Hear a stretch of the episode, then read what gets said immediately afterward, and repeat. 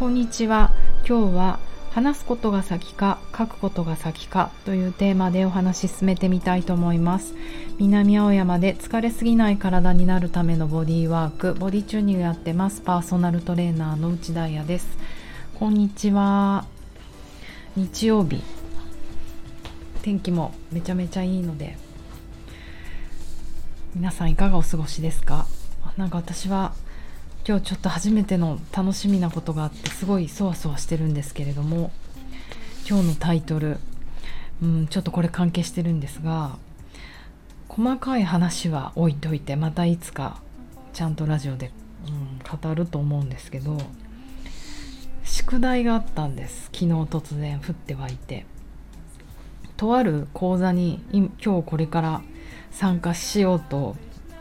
思って私が行けないんです。急に木曜日に思いついたんですよ。そしたら課題がありますと。今日の講座には。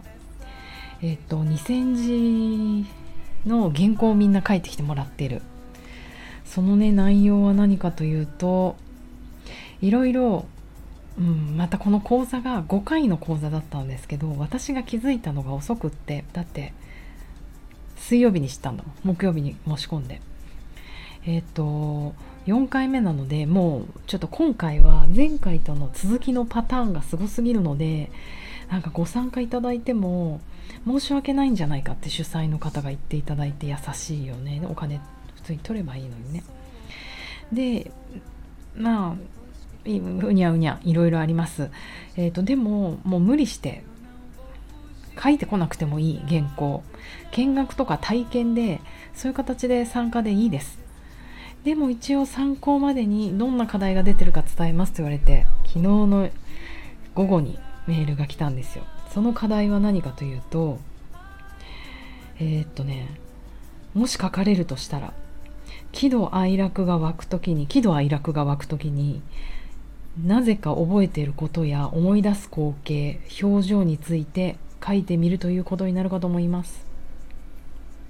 むずっと思って。いやこんなにねあの気を使って優しい言葉で書かなくていいって言ってくださってるしもう昨日忘れちゃおうかなと思ったんですけど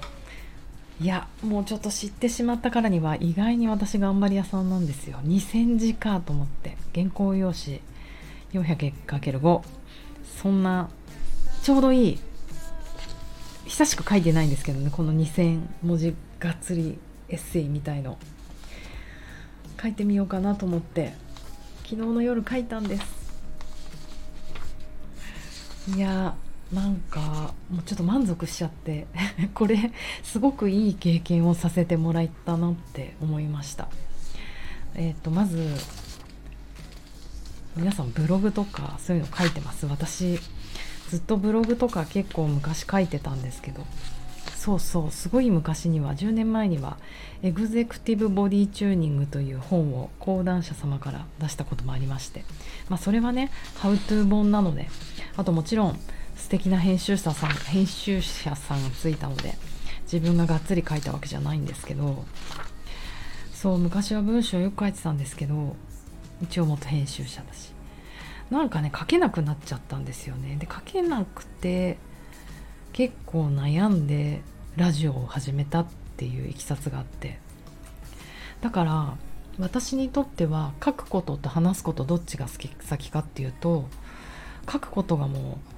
う100%先だったんですねこのラジオをやるまでは。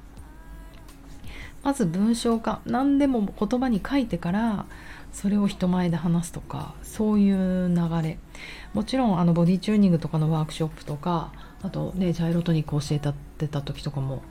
養成コースとかボディチューニングの養成コースとかその時結構ペラペラ体のことはね話しているけれどもなんかこうリアルにこういう自分の考え方とかエッセイとかそういうものってまず書くものだと思ってたんですよ。で今回この宿題をいただいてすごくない喜怒哀楽が起こる湧く時。要はまず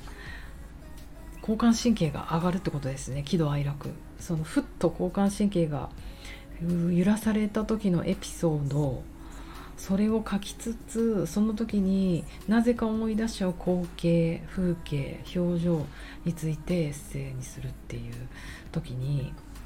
何の話にしようって思った。もうだって昨日なんて3時間だからね5年。3時間で書こうと思って。でその時にラジオでしょうと思って。私ほぼ毎日ラジオこの時のためにやっていた喜怒哀楽トピックなんてあると思って自分のラジオをバーってこうタイトルだけ見ていった時に一個気づいちゃったのが意外に私自分のエピソードトークをしてないんですよね。大体人の話をしてる。大体体の話をしてる。私ってずるいなってことに気づきました。まあ皆さんにバラしちゃったけど、まあ、そんな中でも結構心が揺れちゃってる時。あこれお酒飲んでんだろうなみたいなぐったりトークを結構いっぱいしていてそこから一つあの悲しくなりすぎない別れ方っていうお話をした時があるんですけどこれも基本は私の親友と私の親友の子供まひろちゃん小学校2年生の女の子の母娘の話なんですけどこれに自分のエピソードトークこの時心揺らされた私が思い出しちゃう風景とか表情とかそういうものを乗っけて書くんだってなんか思ってやったら本当にスラスラスラって書けて自分で驚いたんですけれどもずっと私は書くことが先でそれができたら言葉って喋れるんだと思ってたんですけどまあ私の場合ねこれ。逆だった。こうやって日々毎日エピソードトークというかトークを話していてそれを文章化することの方がすごく簡単でした。やっぱりゼロから言葉で書こうと思うとすごい時間がかかるしすごい詰まるし私がこのラジオをやる前にやだなんかちょっともう文章書けない。うんなんか人に伝わる言葉が書けないなって思った時はやっぱり書こうとしてたんだなと思って。だからやっぱりもう話すってこと自体が多分自分のこう視点を視点だと思うんですよね多分書くことも話すことも。だから視点が決まるのかなって思って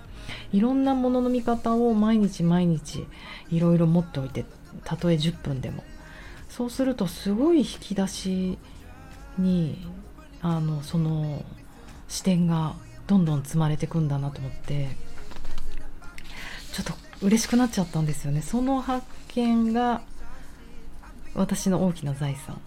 だから本当今日のね文章講座行かなくてもいいかもとか 嘘です。思ったんですけれどもやっぱり一回やることが大事だな。大事だね。こうくどくど言わずにいろいろ考えず未来とか過去とか考えず今できることになんかベストを尽くしてやる。プラスなんかちょっと久々に文章を書いて面白いと思ったんですけどなんかすごく自分のために書いたんですよ。あの誰かに見せるとか。え見せないよね？これどうしよう？見せ見せろって言われた。ら誰かのためにとかそういうことを思わず。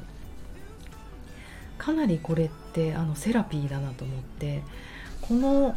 あの今回のこの講座のね先生は本当作家さんライターさんなんですけれども彼のやろうとしてることってかなりこの Somatic Experiencing に近いというかこのモヤモヤした感じもどかしいままなんかそういうそのまま文章を書いていくとかコミュニケーションとか人の話の内容を聞かないでなんかその雰囲気で聞くとかうんなんかそういったことをやってる方なので私が今本当に一番知りたいことドンピシャなことだと思うので今日はめちゃめちゃ楽しみにして今から浅草行ってきたいと思います。皆さんも熱中症にならずいい日曜日をお過ごしください。いい発見がありますように。ではではまた。